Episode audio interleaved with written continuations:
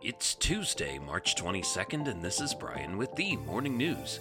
Give us five minutes and we'll give you the headlines you need to know to be in the know. The U.S. is sending some of the Soviet made air defense equipment it secretly acquired decades ago to bolster the Ukrainian military as it seeks to fend off Russian air and missile attacks, U.S. officials said.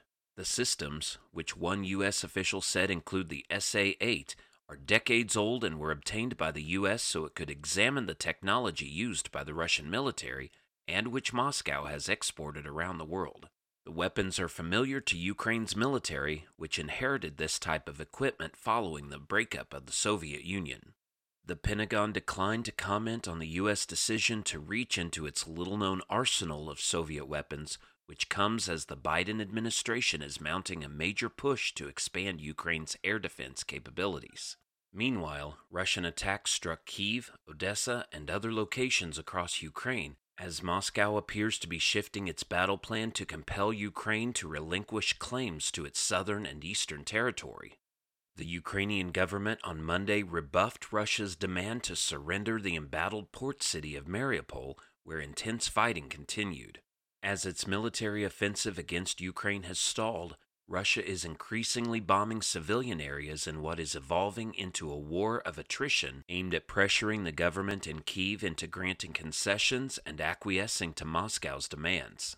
The seeming tactical shift comes as President Biden is heading to Europe this week for meetings with allies and partners in NATO, the G7, and European states, including Poland. They are expected to discuss deterrence efforts, humanitarian relief, and the campaign of sanctions against Russia. On Capitol Hill, Federal Reserve Chairman Jerome Powell said the central bank was prepared to raise interest rates in half percentage point steps and high enough to deliberately slow the economy if it concluded such steps were warranted to bring down inflation.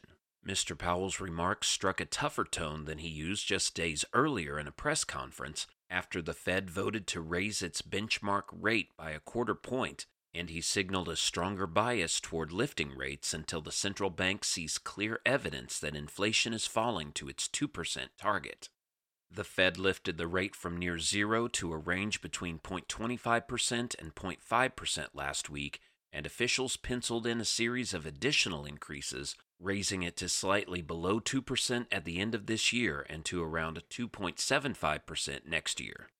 Around the world, the effort to revive the 2015 Iran nuclear deal agreement now hinges on perhaps the most politically sensitive issue in the negotiations whether to remove the U.S. terrorism designation for Iran's elite Revolutionary Guards, the country's powerful security force.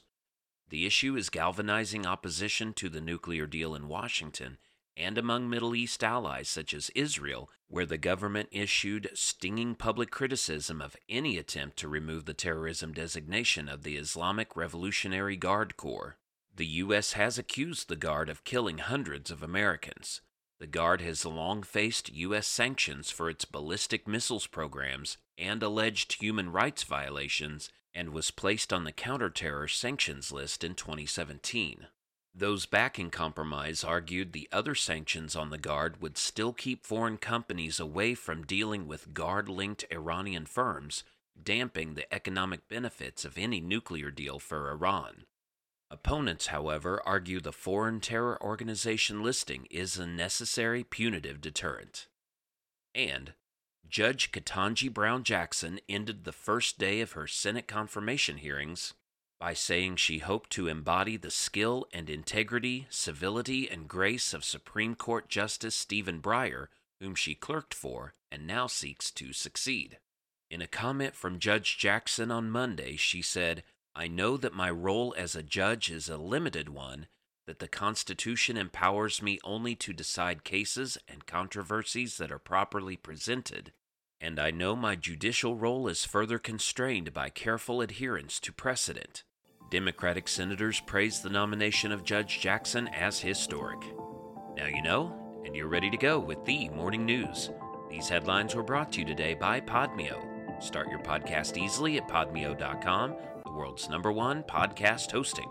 Subscribe to this daily morning brief on Spotify, Apple Podcast, and themorningnews.com.